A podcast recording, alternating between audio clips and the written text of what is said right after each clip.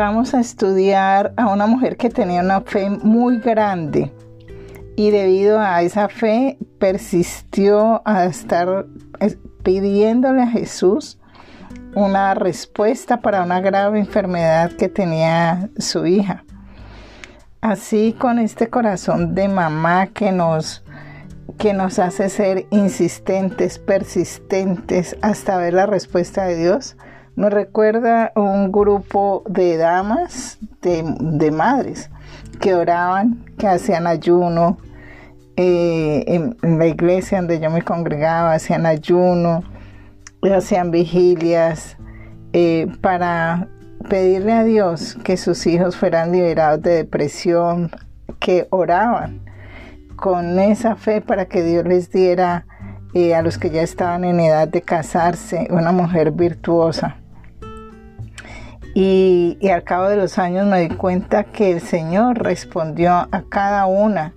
eh, estas peticiones. Incluso en ese momento lloraba por un sobrino, porque las mujeres tenemos ese corazón tan grande que amamos a los sobrinos aún de, una manera igual y a veces hasta con, con, mucha pasión amamos a nuestros sobrinos. Y oraba por un sobrino que es, nació en Estados Unidos, se creció allá y él se fue a pagar eh, a,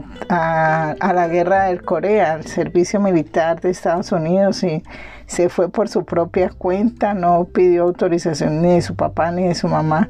de modo que estábamos muy angustiados porque él me llamaba para saber cómo estaba. Y en esos meses de silencio yo me yo lideraba este grupo, estas mujeres sin petición. Ellas pedían por todo lo que ya hemos hablado y yo también pedía por mis hijos, pero pedía también por mi sobrino. Y clamaba y clamaba que Dios lo guardara, que Dios lo protegiera, que Dios le diera gracia ahí frente a sus jefes, sus compañeros, que ninguna bala perdida, ninguna bala pudiera eh, traspasar su cuerpo. Y bueno, esas son oraciones que uno hace con, desde las entrañas. Y después pasó el tiempo y ya llamaba y decía que estaba bien. Y, en unos años adelante él vino acá a Cali y estábamos en, un almuerzo donde, donde la abuela de él, donde mi mamá, y él dijo que cuando llegó a Corea,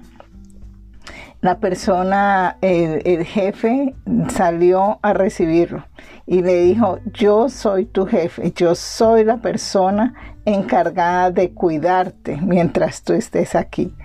Cuando él dijo esas palabras, pues a mí me conmovió y se me llenaron los ojos de lágrimas y aún me conmuevo haciendo este audio,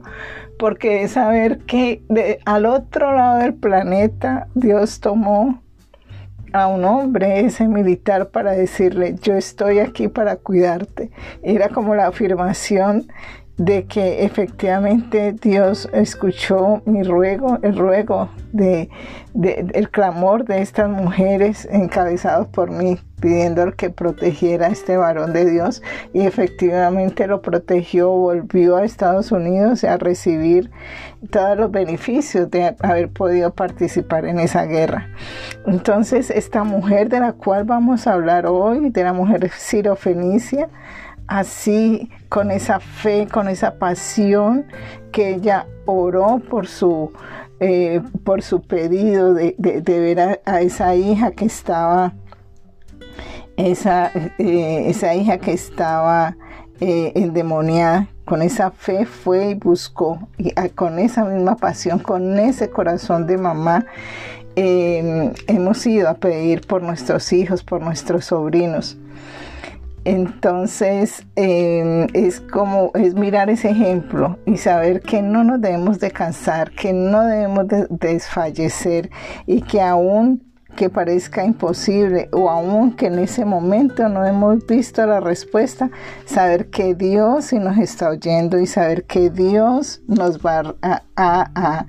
a dar el gozo y la alegría como se lo dio a esta mujer de ver a su hija liberada.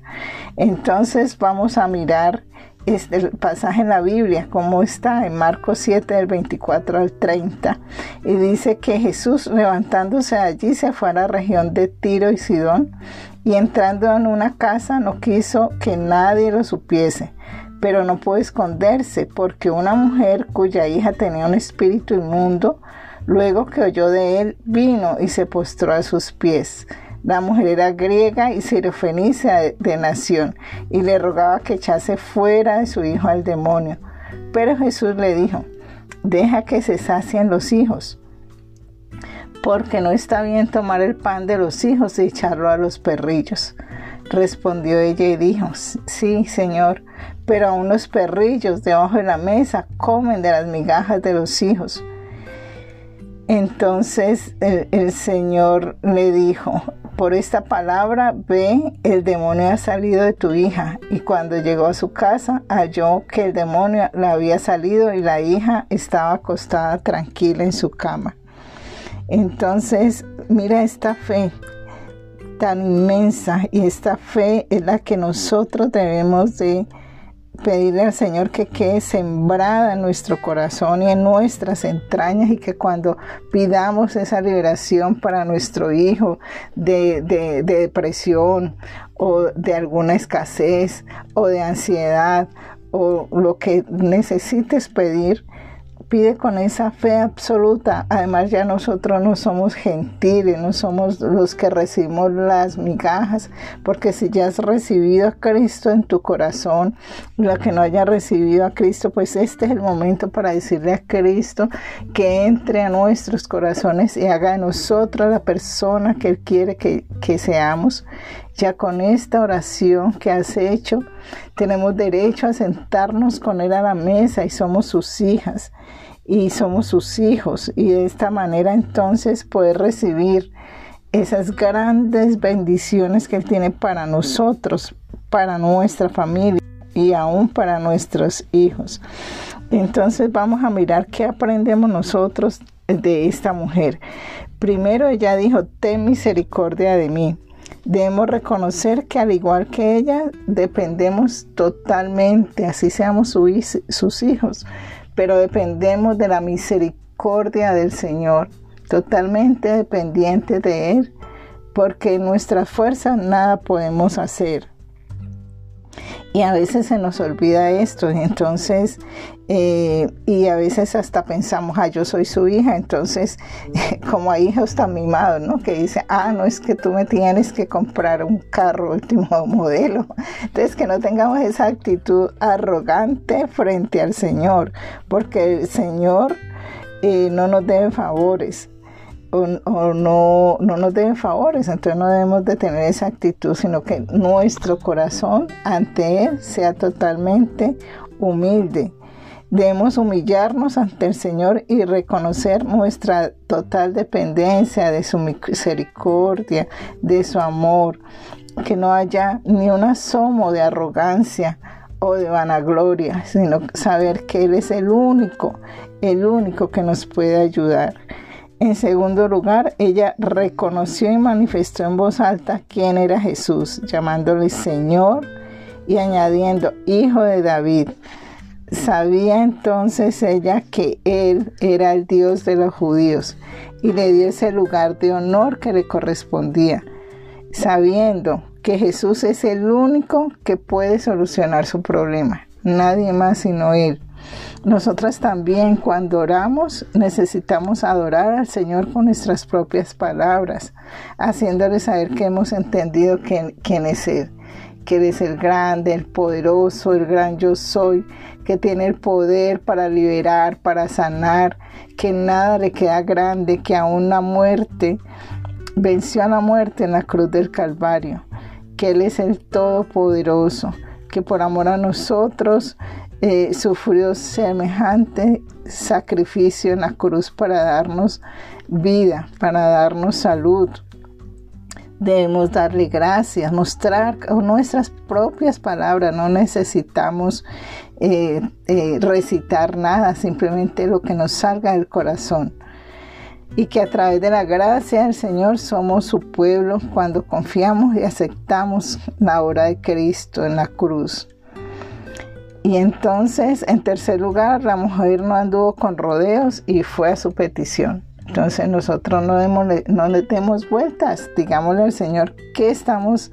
eh, esperando. No necesita palabras memorizadas ni, ni oraciones escritas, sino lo que hay en tu corazón, porque Él es tu amigo, porque Él oye los pedidos de todos nosotros,